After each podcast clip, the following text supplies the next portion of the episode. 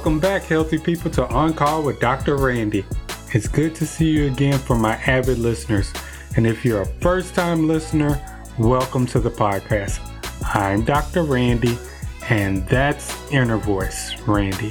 Say hey, Inner Voice Randy. Why are you waving? It's a podcast. I can't see you. Come to the mic. Come to the mic and say hey. Hey, how y'all doing? Such enthusiasm. Come on, Inner Voice. Gotta be more lively than that. Inner Voice Randy makes guest appearances sometimes to say things Dr. Randy wouldn't say. If you listened to the podcast before, you know how silly he can be sometimes. But if you've never heard of Inner Voice Randy, look out for him. But welcome again to the podcast. This week I'm giving you a little peek behind the curtain on clinic workflow. Have you always wondered why is my doctor always late? I mean, my appointment was at 3 o'clock and it's 3.03. Where is he or where is she? Have you said this? Nope, because I don't go to the doctor. My body feels good, so I must be okay. Um, I wasn't talking to you Inner Voice. I was talking to the audience. Thanks for letting me know that you feel fine, but even if you feel okay, you should still have your annual physical. Never know what may pop up if you don't have your annual physical. Not everything causes you to have symptoms. Man, I feel fine. I don't need. you feel what? oh, cough got your tongue? Uh, I bet you should go get that physical and get checked out. Okay. Well, we'll check on Inner Voice Randy a little bit later, guys. But let's talk about why some physicians may be late seeing patients. I'll speak for myself, but I know a lot of physicians can relate to the things that I'll say. Let's start out by talking about my schedule. I start seeing patients at about 8 in the morning and stop seeing patients around 4:30. In total, I have 22 slots on my schedule, meaning I can potentially see 22 patients in a day. That's 22 conversations, that's 22 different personalities, that's 22 different problems. That can be very taxing, but hey, it's what I signed up for. That's my life, that's my job. I have 30 minutes to see patients for a physical or to establish care. So that means if they're new to the practice, that's what establishing care is. So I have 30 minutes for those people, or I have 30 minutes for physical. Everyone else gets 15 minute slots. Yep, 15 minute slots. That's all the time I get for follow up patients. So let's dig a bit deeper into why physicians can be late based upon some of the times that I just told you about. The length of visits. So, whose fault is it that the physician is late? It's you guys' fault. It's not our fault, it's you guys. No, I'm just joking. I'm just joking. It's is a multitude of factors, so let's get into them. One is patients being late for their appointments. We all know that life happens and sometimes individuals can be late. Consequently, we have a grace period at our office for patients being late and still being seen. However, being late puts a wrench into me being to see my patients on time. If your appointment is at 9 and you show up at 9:10, Yes, you're still in the grace period to be seen, but it affects the workflow. It pushes me back time wise, seeing patients who are on time for their appointments and makes them side eye me when I walk into the room with my handsome smile. Sometimes the handsome smile doesn't work, they're still upset at me for walking in late. As stated earlier, I only have 15 minute slots to see patients for follow up. That includes bringing patients into the room, having their vital signs checked by my medical assistants, reviewing their medications, making sure they're still taking them or not taking them, making sure the record is accurate, listening to the problem that they come in to see me with. Like, do they have a cold, high blood pressure problems, anxiety, whatever their problem is? Then I have to do a physical and then I have to develop a game plan after that. So my schedule only allows 15 minute slots to make all that magic happen. That's it, 15 minutes. And realistically, all of that can't be done in 15 minutes. Some visits can take 10 minutes, some can take 25 minutes, but it's always kind of allotted, like booked into that 15 minute schedule. The reason sometimes the time can be longer than that 15 minutes is when individuals come to see me with multiple issues. I have a lot of people that come to see me with 10 things they want to talk about and solve in one day. Hey, Dr. Hans, you know I got my list. So I can't sleep, my chest hurts a little bit, and when I laugh, a little pee comes out. Not a lot of pee, but a little pee like, hey, that's too much pee. Uh, oh, there goes a little pee right there. Also, my knee has been hurting since fifth grade, and I want to get labs to make sure I don't have cancer. Which type of cancer? All of the cancers. I want to get tested for all of them. Oh God, help me, Jesus, help me. I kindly joke when people come in with a list of problems like that that I'm not Jesus and can't solve it all in one visit. But I try my best to help them out as much as I can. But I tell them realistically that if you have multiple problems, you're going to have to see me for multiple visits, and that's the best way so I can have the proper time to address each issue. But I try my best to knock out some of the main things that they're concerned about. However, with me doing all of that, it pushes me back time wise, which makes me be late for the next visits. Complicated patients take a lot of time. Complicated patients can consist of someone coming in with chest pain, which will require me to do an EKG, or someone coming in with depression. They require a lot more time to deal with. I probably average about 1.7 people crying on me in an office day. I say that sarcastically, but I'm serious. A lot of people come to me and just have a lot of stuff that they need to get off their chest. And I'm not going to rush them. I'm just going to provide a good ear to listen to whatever problems that they're talking about, even if that makes me a little bit late. But you may not know this as a patient when I come in late, who I had to deal with before seeing you. You may be that patient one day who will need that extra time and will be happy that I just kind of sat in there and listened to. So, Dr. Randy, why don't they just give you more time to be with patients? That sounds like a you problem or a system problem and not a patient problem. Well, I'll give you my answer at the end of this podcast on why I'm not allowed more time to be with patients. So, let's get into the interview. This week I'm interviewing Dr. Ronald Evans. Dr. Evans is a board certified dentist practicing in a suburb of Houston called Missouri City, aka Mo City for those who are from the Houston area. I gotta make sure I say Mo City. He's a native of Detroit and a member of Kappa Alpha Psi fraternity, so he's one of my frat brothers. A major part of his practice is dentures, partials, and extractions. However, he does some general dentistry work as well. But one of the most exciting parts of his practice is helping in the implementation of celebrity grills. You know the diamond or platinum grills that some of your favorite celebrities wear in their mouths? Yeah, those grills. Dr. Evans works in conjunction with famed jeweler Johnny Dang to make the magic happen. We will get into what made him become a dentist, what you can do to help keep your teeth clean, his role in the grill process, and if he had to be a tooth for a day, which tooth would he be? Yes, I know that's a random question, but that's why it's part of Randy's random question. So here's the interview with Dr. Ronald Evans. So welcome to the podcast, Brother Evans. Thank you for being a part of On Call with Dr. Randy.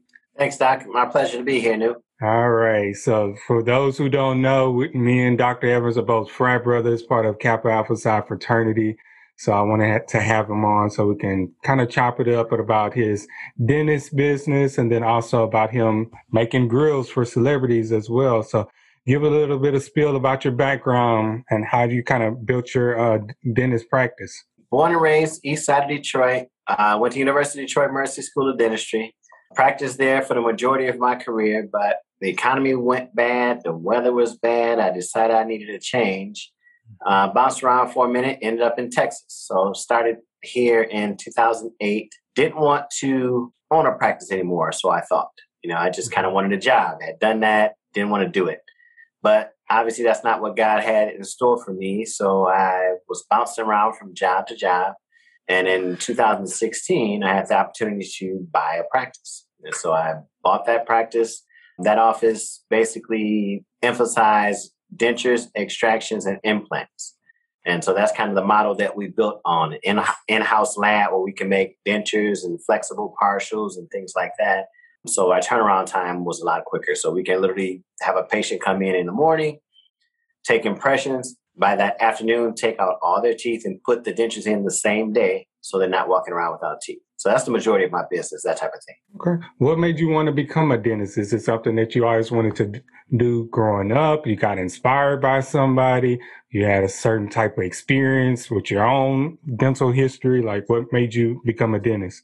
Always l- liked learning about the human body. That was always my emphasis. So want to be a doctor, want to learn about the human body. But the older I got, I realized I hated hospitals. Every time I went to the hospital, someone I loved was sick or dying, and I didn't like dealing with that part. I didn't want to deal with that part. So it's like, okay, well, how can I be a doctor and not have to worry about people dying on me? Mm-hmm. And so I thought about optometry, dentistry, and chose dentistry, and here I am. Okay, yeah, one of my good homeboys from uh, undergrad, he said that he became a dentist and not a medical doctor because he didn't want to do rectal exams. So, every time I see him, I always think about that because I'm over here doing rectal exams if need be, and I'm like, man, I think I might have picked the wrong industry. But believe it or not, people feel the same way about the mouth. How can you do that? You know, but hey, you just have to find something that uh makes your day go better. And uh, for me, that's what it was, dentistry. Right, right. So odd question, but like what kind of excites you about dentistry? Well, I like helping people. So whether you're restoring someone's smile or replacing missing teeth or restoring function, you know, a lot of patients have a lot of teeth that need to come out. You can take out those teeth. You can make them look better. You can restore their self confidence. It's even uh, transcended to medical missions. You know, I've done 14 medical missions in a lot of different places where they don't have access to a dentist. I mean, being from Detroit, many of these places I never knew about, knew where they were on the globe until I had a chance to go do it on a mission. So being able to help people that way in uh, many different aspects of uh, oral health has really been a blessing to me. So where'd you go on some of these medical mission trips and how uh, drastic were the conditions that you had to work in? Uh, great question, Doc. First one was in Haiti, and we were basically working in a church. It was July. It was about 98 degrees. Um, no running water, no electricity, no ventilation. You know, and under those conditions, we just had to help as many people um, as we could. Um, as a dentist, you know, I no electricity, so I didn't have hand pieces or anything like that. So all I could do is take out teeth. But um, trust me when I say it was so many teeth that needed to be taken out. You know, it, it was really a, a, very diverse learning experience for me because I hadn't worked under those kind of conditions before. You know, we're used to working in air conditioning with equipment and things like that, but you know, you learn how to take out teeth under those conditions. You can you can do it anywhere. But uh, Haiti was the first. Um, probably my most favorite was uh, Senegal. It was my only trip to the continent so far, and it was just great to be able to to, to serve our people there and uh, get the experience of uh, taking in a lot of uh, history over there as well. So certainly, I was something I would recommend and that I intend to get back to one day. Okay. Yeah, I took one trip overseas during medical school to do a medical mission trip, so I can relate to working in those type of conditions. I know it's a whole lot different for you, like having to use tools and trying to keep it sterile as much as you can to remove teeth and all kind of different procedures. Like us, we're just pretty much doing physical exams and dispensing medication. So it's another type of level of interaction that you had to kind of deal with on, on those medical mission trips. Yes, sir. Yeah, yeah. So um, talk about a little bit about your early practice in Detroit. Like, how did that kind of go for you early on? My first solo practice opportunity was uh, very special for me. Um, literally, it was two. The, my office was two miles from where I grew up, so I was happy to be able to get my start there. But you know, very depressed socioeconomic area. Uh, couldn't make it work there there long. But bounced around to the suburbs for a while, and that was good. You know, I had had an office in uh, Detroit area for 14 years. But like I said, one day I woke up and realized, you know, the economy was bad at that point the weather was bad and it was like well why am i here i can't help people anymore um, the story i like to tell is i had a husband and wife the, hus- the husband worked in a photo framing gallery the wife worked for big three. Well the gallery got shut down the wife got laid off and now you have two late 50 year old patients that have no income so they couldn't get dental work done you know not mm-hmm. not to mention other things that they needed. But hearing that story several times a day well okay, Miss Jones, you need these eight things done.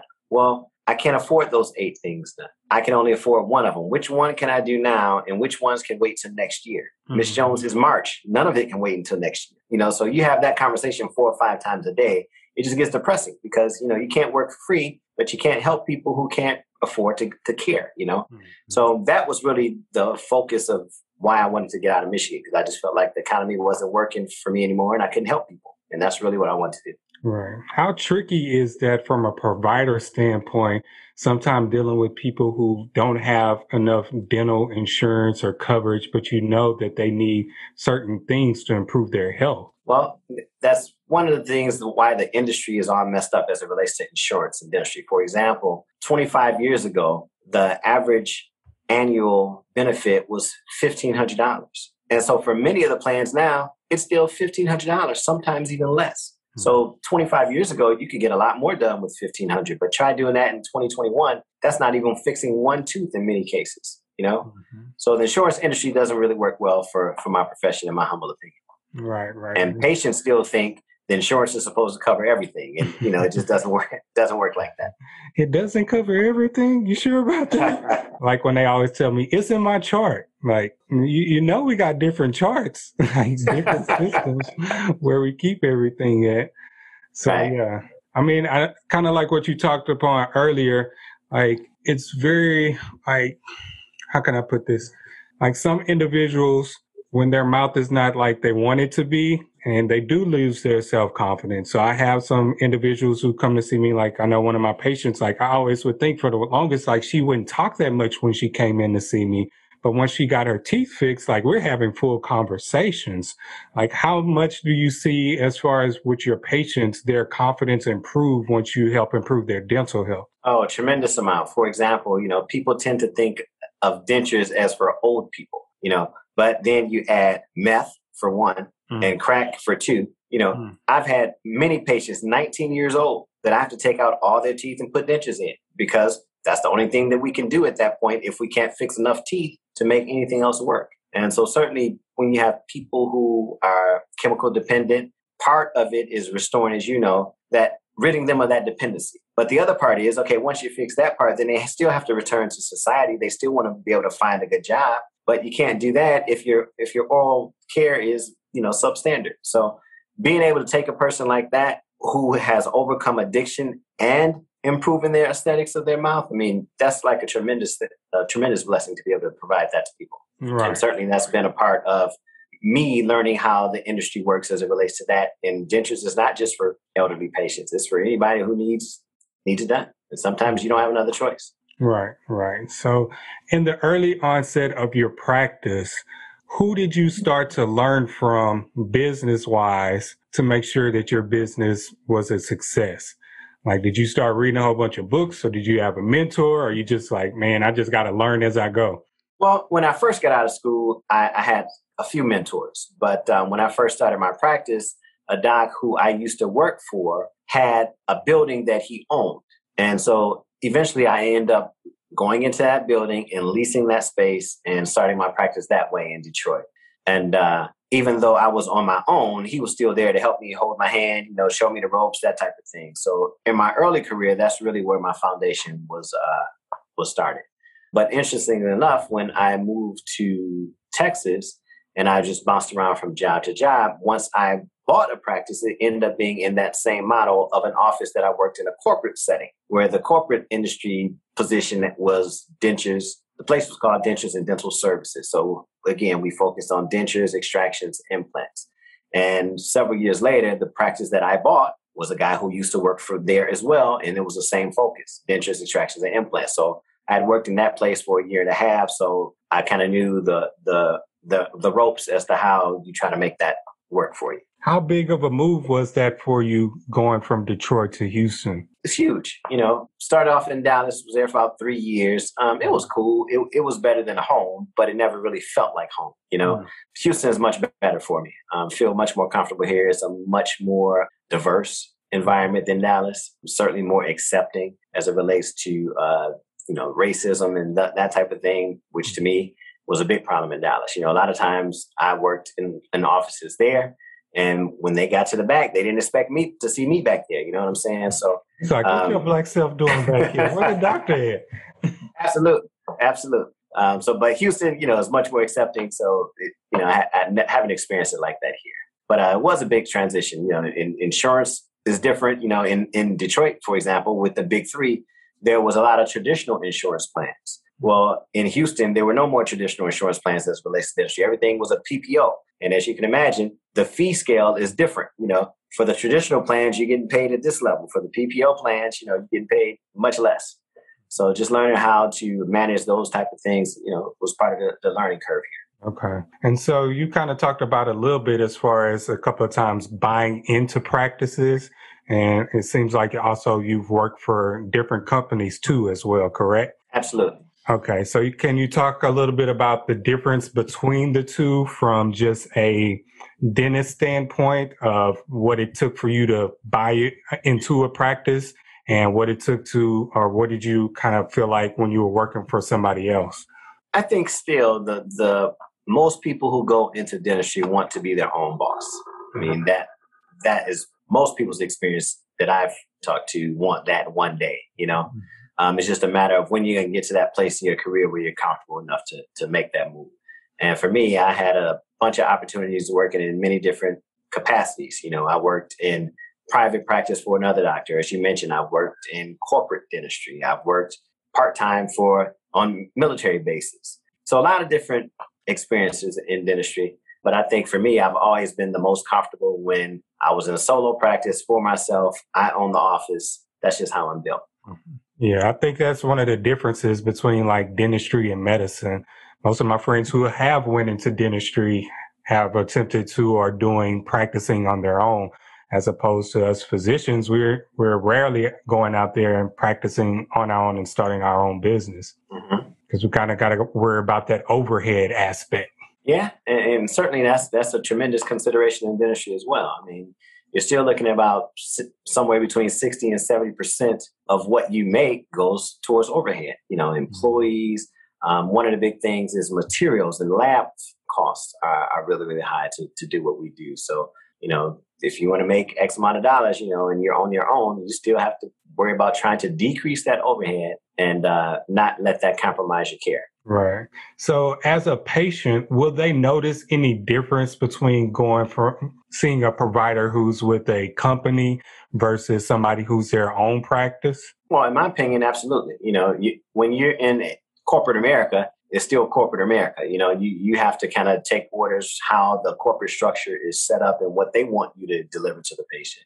Mm-hmm. You know, when you're your own boss, you can deliver the person type of personalized care that works for you. You know, I've always been the type where, you know, if you call me after hours, I'm going to answer my cell phone. You know, if I need to come in to take somebody out of pain or that type of thing, I've always been accessible to that. Everybody doesn't do it that way, but that's the way that's always worked for me mm-hmm. because I can deliver that personalized attention, you know, to the level that I think it should be given. Right, right. And you felt like that was lacking in the corporate America structure? Well, in, in the corporate dental structure for sure, because you know you, you don't you don't feel that invested when you work for the company. Mm-hmm. You know, you know how you at least I felt disposable. You know, it, it's just um, one job, for example.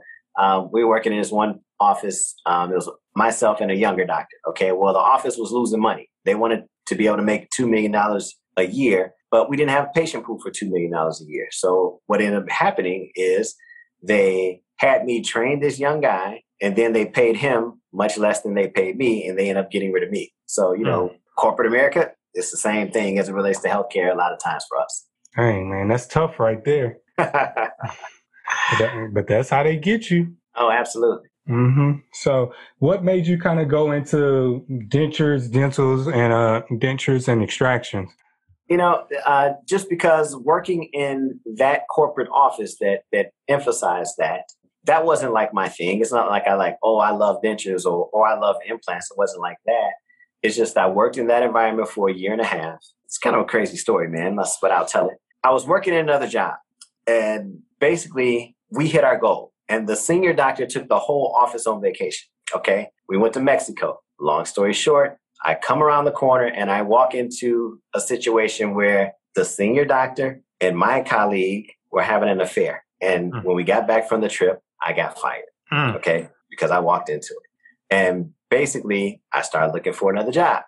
And I saw this job, and the doctor was describing what I felt was me. You know, he wanted a more experienced provider, that type of thing. I called him up. I went and met with him two days later, and and the conversation went just like this. I said, "Doc, you know, I haven't seen the inside of the office. I said, but when I read that ad, I felt like it was written just for me. I said, I don't even care what the inside of the office looks like. I want the practice. He, he reached in his pocket, handed me the key, and we shook hands. And that was it. Wow. And, and that's how I bought that practice. What was in that ad that was speaking directly toward you? Um, he was looking for a, a, certain type of provider. You know, he wanted someone with experience. He didn't want a new grad. He wanted someone who was concerned about the patient first, who wasn't driven by what the insurance was going to pay, hmm. that delivered personal touch, much like he did, you know. And I really felt like I'm like, he's talking to me. In fact, he's talking about me. And I really felt like I was just led to see that because where he had it posted, it wasn't in a place where people go look to buy practices because I wasn't looking to buy a practice. It was where people go to to find a job. And that's why I was there. But when I read it, I just felt like it was written for me. And it was only posted the day before I saw it. Hmm. You know, and so for me to walk into that man's office, say those things to him, and for him to give me the key, I mean, that was all the proof I needed. Yeah. God works in mysterious ways. Absolutely. And I wasn't ready for that. You know, I, I didn't want that. I wanted a job. Mm-hmm. But like I said, he had a different plan for me. So you went from looking for a job to getting an entire practice. Yep. It, you know, it was a startup because basically at that point it it was only open four days a month. You know, mm-hmm. so I had to take it from nothing to you know, try to get it up and running. And, you know, fortunately, I was able to do that. But certainly my experience working in that environment where extractions and d- implants and dentures were the focus helped me to, you know, keep that going the way that it was and to uh, get it off the ground. So it, it was definitely a blessing. And this where you're at currently right now? Yes, sir. Okay. Wow, that's that's a crazy story right there. You took the wrong turn, going the wrong way, seeing the wrong thing, got let go, and now you got another practice of your own and you're making grills for celebrities now well i mean that was crazy too because that's mm-hmm. not something that i ever wanted to do um, i had a patient who had an implant i didn't place that particular implant but he knew i did implants he came to me and this guy decided he wanted a diamond tooth on that implant mm-hmm. you know so like okay well i know who can make a diamond tooth so i had to try to coordinate this get examples and have him order which one he wanted so I get the the impressions. I, I take them to the store. The salesperson who I only talked to online, trying to get this order situated for my patient. I meet with him, and when he walks out and sees me, he's like, "You're the doctor?" I'm like, "Yes." You know, I'm just like this. He says, mm-hmm. "Oh, we're looking for another doctor." He's like, "Can I set up a meeting with my manager?" Sure. He sets up the meeting. I met with the manager, and literally that day, they start blowing up my phone trying to send me patients, you know, to to to do grills. I'm like, well, I can't do it today. You know, I just mm-hmm.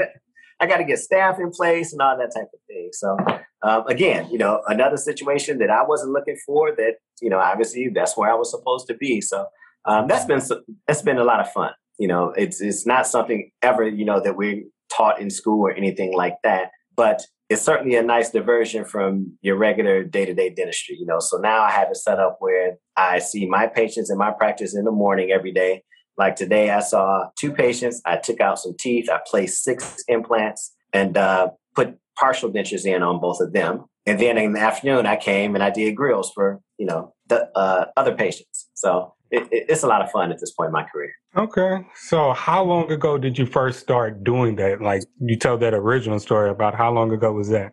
As far as with the grills, that was last year. That was last um, year. So I, I started uh, doing that last year, and I don't make the grills. You know, the mm-hmm. jeweler Johnny Dang makes the grills, but they send the patients to me, and I put the grills in. A lot of times they have other dental concerns, so I get that business as well. You know, certainly I've placed implants and and you know we put grills on top of implants and all, all, kinds of interesting things at this point. So it's a, it's a lot of fun. Right. So how did you and johnny dang link up? Well that's where i bought the diamond crown for my patient who wanted it on top of his implant. Mm-hmm. and then from there he set the the salesperson set the meeting up with the manager. And so i just started seeing their customers. Okay. Pretty simple right there. Yes sir. So it, it's, it's, it's fun. It's fun.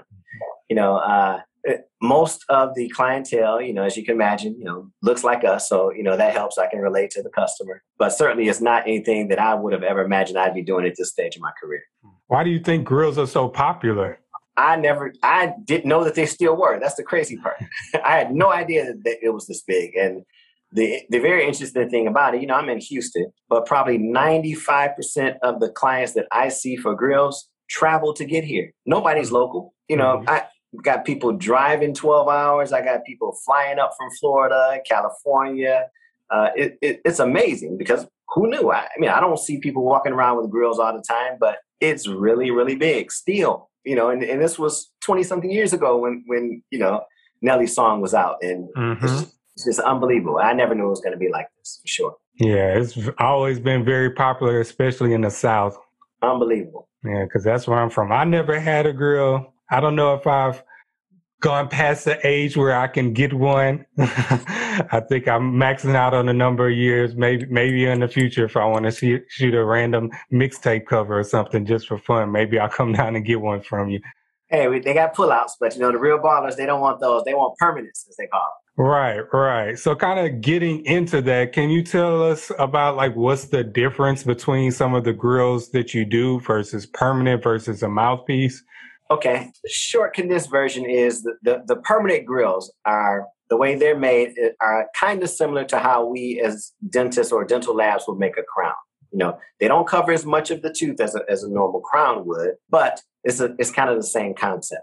I don't really do the pull-out grills. You know, they don't really need me for that. So the ones that I do are the permanent grills, where it comes to me on a model. I have to retrofit it. So in dentistry, if we were going to make a crown on you, for example, mm-hmm. I would drill on that tooth first, take an impression, send it to the lab. The lab would make the crown. Well, in jewelry, they do it backwards. They take the impression, they make the model, they cut the teeth on the model, then they make the jewelry to fit. And then when they send it to me, I have to retrofit. So I have to look on the model to see where I need to adjust the teeth so that it fits like it's supposed to fit. You know. Mm-hmm. So if we have, let's say, most most clients, if they do top and bottom, that's anywhere between 16 and 20 teeth. And mm-hmm. so when I get it, it may take me 30 to 40 minutes to, to adjust the teeth, cement the uh, each individual grill in place, and clean it up. And are you taking out these teeth as well? I don't have to remove the teeth to put the grill in. Oftentimes, what happens is so think of it this way on your canine teeth, the pointy ones, and then the premolars right behind them, wherever there are points on those teeth, most of the time I have to flatten those points. Mm-hmm. Okay. And it's not to the point where I have to numb the patient at all because we're only taking off a very little of the tooth, you know. So that point, we make that flat. And then in most cases, that's enough clearance to make the jewelry fit how they've uh, made it on the model. Okay. And then about how long do these grills last for? It's a great question, man. I mean, it, it's just like dentistry, you know, how the patient takes care of it is going to affect how long it lasts, you know. But unfortunately, as you can imagine, people who are in a position to buy grills, you know, they ain't really worried about flossing their teeth and that type of thing. you know, they come in and, and all they talk about, I'm just going to wear this for a little while, then I'm going to give me some veneers. You know, mm-hmm. that's I hear that 10 times a day. You know, so that's kind of the mentality there. They're not looking at it as a, as a lifetime or a long term commitment. They just want that bling right now. Okay. So what do they need to do to upkeep it? Like, are they, are they brushing their teeth with certain things? Well, I, have never been big on products, but certainly they need to, to brush. They need they need to floss, and uh, there's a difference in how you have to floss with the grill as opposed to how you would floss with your regular teeth many people like those plastic toothpick things. You know what I'm talking about? With that has a little string around the hook and it goes like that. You know what I'm saying? Yep. If you I use that, yeah, ter- terrible, doc. Don't use them. One, they can't they can't clean as well as regular floss used correctly. But as it relates to the oral jewelry, that will that straight part will get up under there and pull that jewelry out. Mm. You know, hmm. so after counseling, don't ever use those. You know, they like those. They see people on on Instagram using those with their jewelry, but it's terrible. It'll pull it out. Right. Okay. Um, and so three, four times a year they should get their teeth cleaned because, of course, it's much harder to keep that clean. And then one of those times we recommend taking out all the jewelry at that visit, cleaning the teeth, cleaning the jewelry, mm-hmm. and then put it all back in. Okay. How much are these grills usually running around? well, I'll say it like this. Again, I don't make the, the grills. However, mm-hmm they spend if it's it's two basic setups that they have, but the entry level cost is twenty thousand. The high end is thirty five thousand dollars, man, for these flawless diamond setups that they get. So it's unbelievable. said entry level twenty thousand. hey, that's that's what it is, man. Woo, man, man. So is it fun for you in this process, or do you just look at it as just, oh, this is just business, or you you get a kind of a high, a job high, kind of doing this, like, ooh, they bringing in such and such. Yeah, I can't wait to work with them.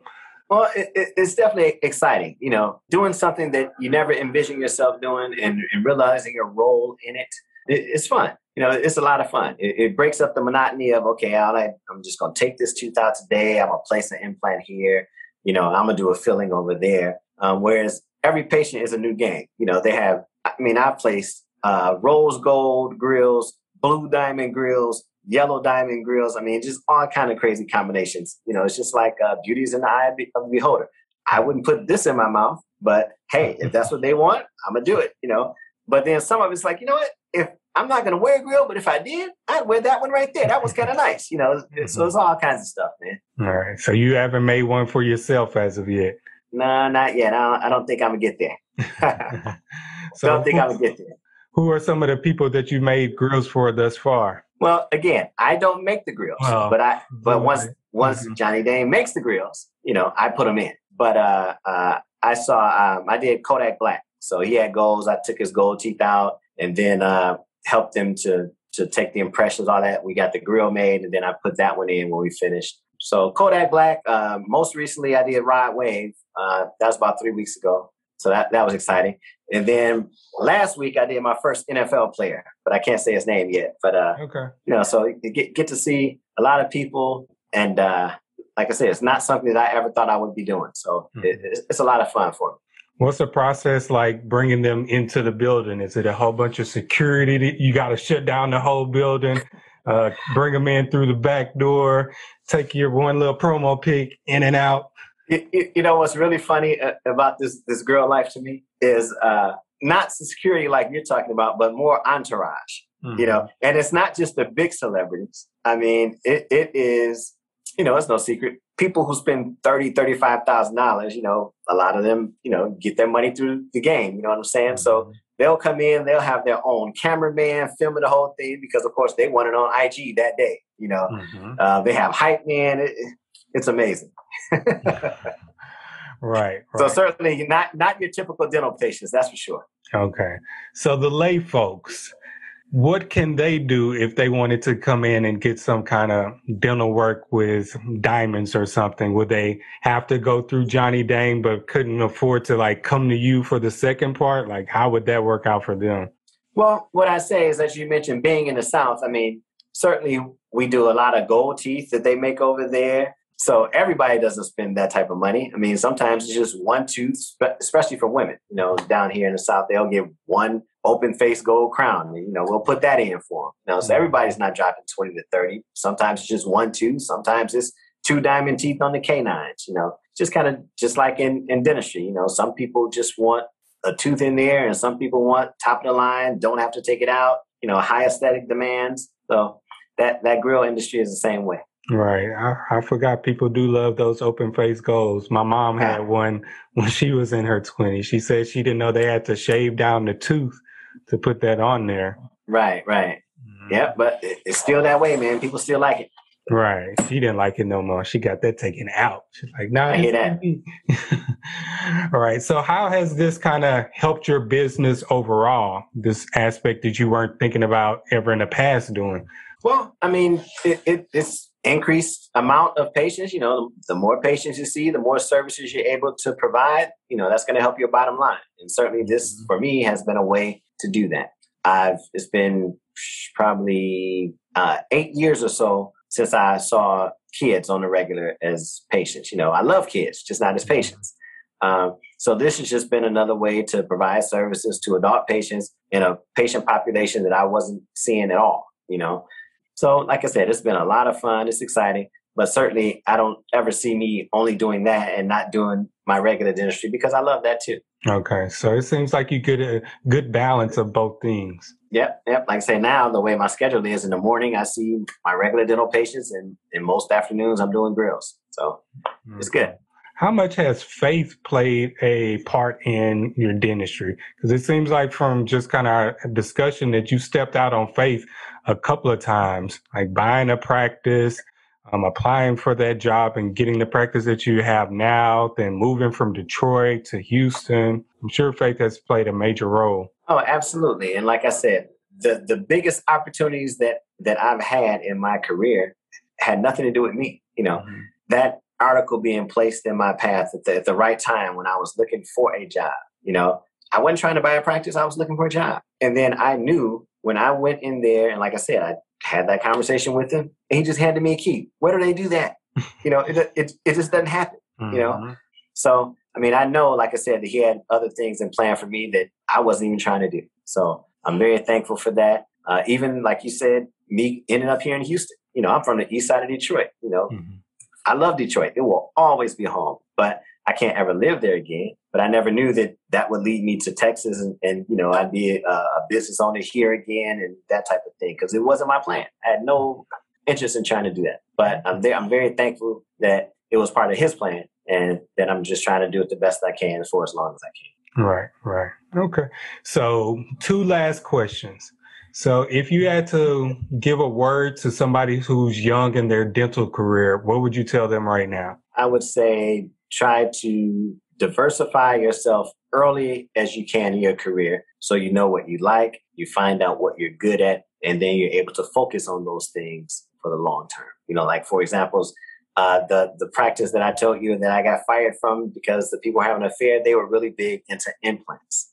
Mm-hmm. And at Dental that point, implants. Yes, sir. Not, and at that point, my, nah, nah, dental implants. you know, re- replacing teeth implants. You know what I'm saying? Mm-hmm. But at that point in my career, I didn't want to do that. You know, it was terrifying to me. You know, what you, you're going to drill a hole in somebody's bone and put some titanium in it? You know, well, what about the nerves? What about their blood vessels? What about their medication? You know, I wanted no parts of that. Mm-hmm. But you know, you learn how to. You have to be open to learning that type of thing. And at that point, I wasn't. But when I took the corporate job, I knew I was going to have to because that's what they focused on, you know. So I got the proper training, I got the proper mentors to, to sit down with me and help me, you know, wrap my mind around how I'm going to do this. And I laugh at myself every day when I place an implant now because I'm like, I remember I was terrified to do this, you know, mm-hmm. and I've been placing for, you know, 10 years. And uh, it's just great, man. It really is. You can do it with your eyes closed now.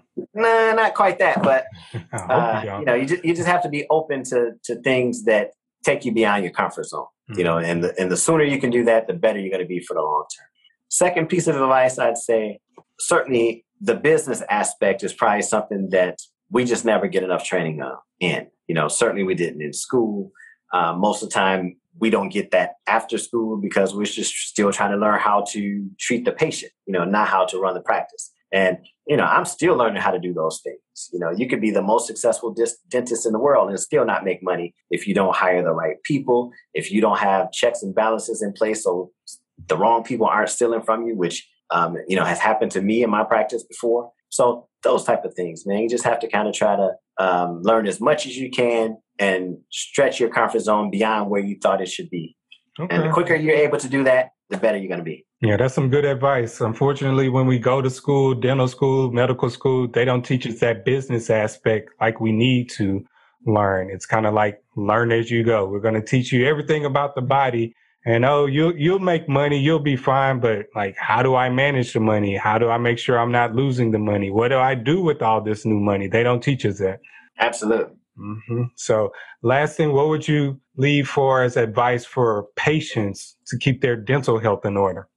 Well, I think the internet is a great tool, you know, but you, you still have to see a, a licensed professional. You know, just like I'm sure your patients tell you about what they read on the internet or what their coworkers has told them. You know, most mm-hmm. people get m- more general advice from their coworkers than they do from professionals. It's, it's amazing to me when that happens. But you know, you can read as much as you can. You can learn some of those things from online, but it still doesn't replace getting proper care by people who have been trained to do it. And that really needs to happen. I totally agree. This is what I go to school for. Let me treat you. The other day I left work with a black eye because I was fighting Google all day. Everybody was telling me, like, yeah, I read this on Google. I'm like, ah, get off Google. But uh, it's there to help overall. So yeah, and one of the things we have to contend with down here, you know, because of cost, a lot of patients go to Mexico and get stuff done. You know, nothing against Mexico, Mhm. but people spend a lot of money down there, and oftentimes it don't work out for their benefit. So, you know, sometimes you just have to pay the the going rate to get what you want if you want it to be done right. So, what are some of your patients going to Mexico for? Hopefully, it's not Uh, for grills.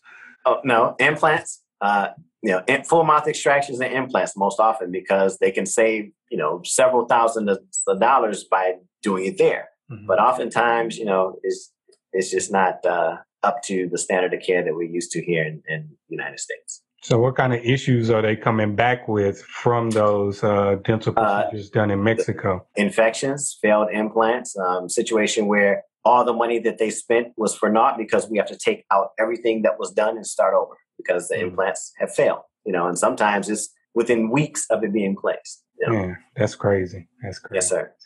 All right, so we're gonna wrap this conversation up. We're gonna ask you Randy's random questions. It's a little fun part I do with all my guests at the end. So, you ready to knock it out? All right, then, let's go.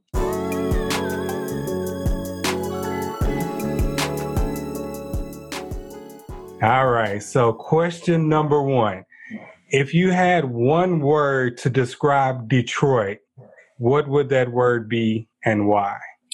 I said it earlier. It will always be home. You know, my Mhm. family is still there. My mom, my brothers. Mhm. Uh, it will always be home. I always rep my city. You know, I, uh, Detroit versus everybody. You know, I I have the whole lot gear here. I mean, I love Detroit. I just can't live there anymore. But it will always be home. Rep my teams. I'm still a season ticket holder. Detroit Lions. You know, the Oh 20, 27 years. You know, so that's something that's always going to be there. So you know, Detroit's home.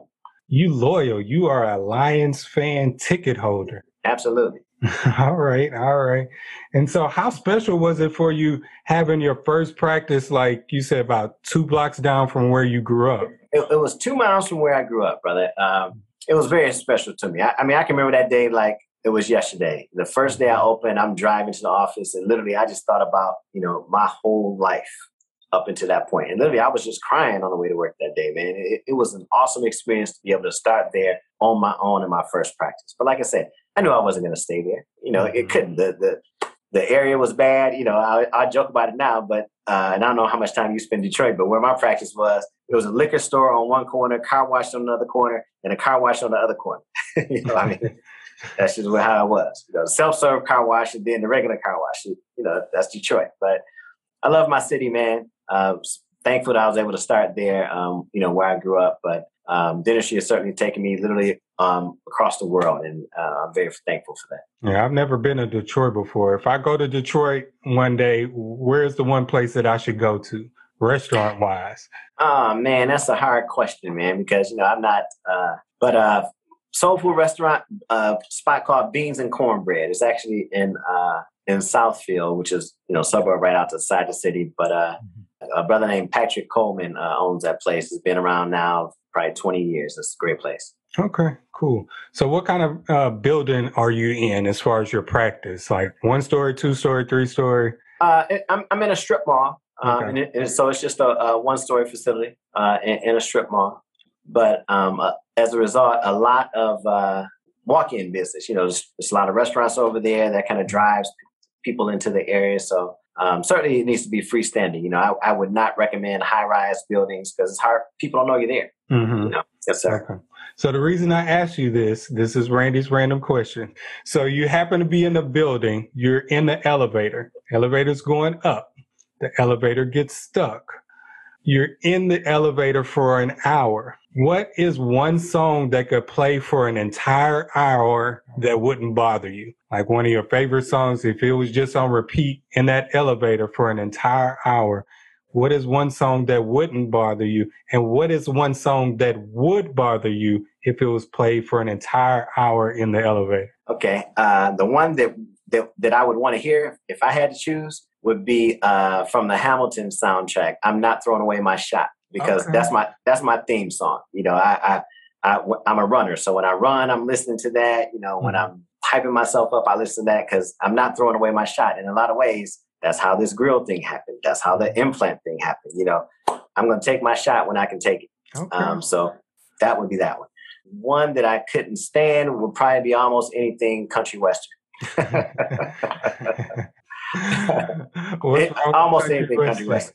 Well, I mean, nothing's wrong with it. It's just not my taste. You know, uh, growing up in Detroit, we, we're not really getting that on the radio. You know, in my hood. So no thanks. I'll pass. I bet you're getting a lot more in Texas though. Yeah, for sure. But hey, I can tune it out. All right. Yep. Yep. Definitely so. I think I would choose like some, of course, some Texas music, some Mike Jones, still tipping. I think I'd be okay with that. Like playing okay. the elevator for an hour. Mm-hmm. For some reason, I've always disliked the group Next. Okay. Uh, the R and B group. So if there was that mm-hmm. song, whatever you want to do, if that was just playing in the elevator, I would probably like blow my brains out or something. I couldn't deal deal with that all day. So the last question. So since you're a dentist, if you had to be any tooth for a day, which tooth would you pick? Like if you had to be a molar, an incisor tooth, like which tooth would you be and why? This is Randy's random question. I know this is something you weren't expecting. Oh, absolutely. No, no one's ever asked me about if I were a tooth, which one I would be. I would probably say a canine. Okay. Um, th- th- there's this concept called canine guidance, and so basically, when you're chewing, the canine kind of directs which way you're going to go. It kind of runs things in the mouth, for lack of a better way to describe it. And I'm always the person who wants to to run things. You know, I'm mm-hmm. not a follower. And part of my problem is I don't know how to just be a member. I want to run it. I want to be the president, you know, that type of thing. So I'd say that for that reason. The canine. Okay, cool, cool. That was a good answer right there. So we're gonna let you off the hot seat. No more Randy's random questions. Not gonna ask you if you want to be a molar incisor. We know you want to be a canine tooth now. and I didn't know I wanted to be one until you asked. So, but that's what. so how can people like find you, get more information, come to you for business? Where do they need to look you up at or find you on social media and things like that? Okay, the website is uh, HoustonDenturesExpress.com. Mm-hmm. Uh, Facebook is just my name, Ronald S. Evans, DDS. On Instagram is Dr. Ron E6. And again, the name of our practice is Houston Dentures Express. So they can find me in one of those spots. Okay, cool. I appreciate you sitting down and talking with me, Noop. Hey, thanks for having me on the show, good brother. My pleasure.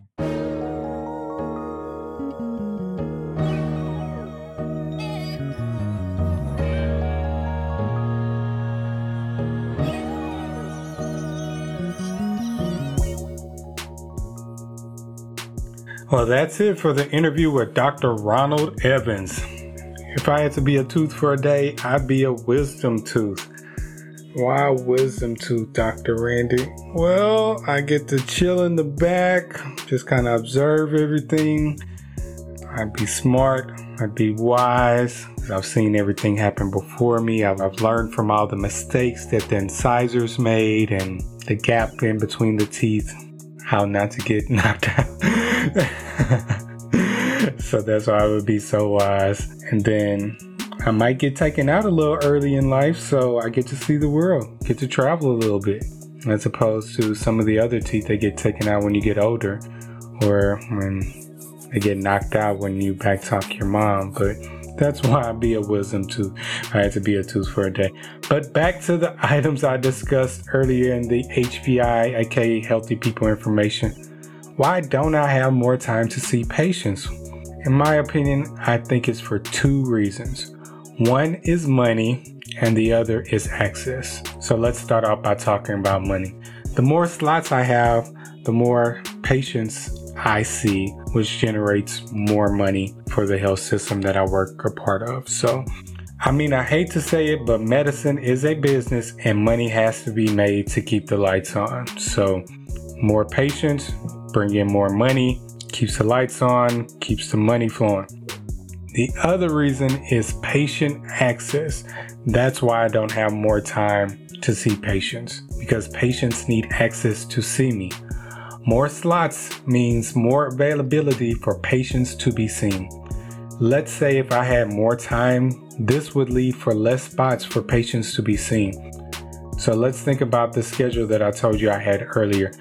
I have 22 slots on my schedule. If I have more time to see patients, I would essentially cut the number of slots in half. So that would be 11 slots that I would have in a day. That's less access for my patients to see me. If you're sick, you want to be seen as soon as possible. more slots leads to more access for you to be seen. So that's how it kind of works out with those 15 minute slots and 30 minute slots that I talked about earlier. If I did longer visits, that would be less access. If you may need to be seen because you feel like you're sick, normally let's just say it would take two to three days. But if I have longer times and less slots, you might not be able to see me for a week a little bit longer. And that's a long time to be suffering from potentially being sick. So, less time essentially means more slots, which leads to more availability to be seen by me if I'm your provider or whoever you're seeing as a physician.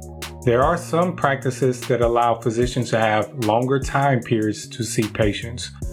They're far and in between, but there are some practices that you can find more time. If you feel like you need more time with your doctor, look for one of those practices that may be able to give you more time to sit down and talk with them. But it may lead to you potentially paying a little bit more to see that provider for a long time period. I can't guarantee that the cost will be the same seeing one of these physicians who provide you longer access to be evaluated.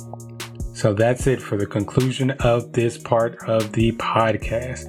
Be sure to rate, like, subscribe, and share with others if you enjoyed this podcast. You doing okay over there Inner Voice? Yeah, no thanks to you. I had to go get some water to stop all that coughing that I was doing. Okay, I'm glad you're feeling a little bit better. Hope you get that physical too. Yeah, I'm gonna get it. Leave me alone. I'm gonna make sure I'm okay. You too, listener, make sure you get your physical before the end of the year. That's when everybody starts rushing at the end of the year trying to get their yearly physical. Getting their blood work done, pap smears, mammograms, potentially colon cancer screenings. Make sure you try to knock that out by the end of the year so you can make sure you're good going into 2022. We have one more episode of this podcast before we end season one and I'm taking a break, so look out for the last episode coming soon. And as always, stay healthy physically and mentally. Have a good one.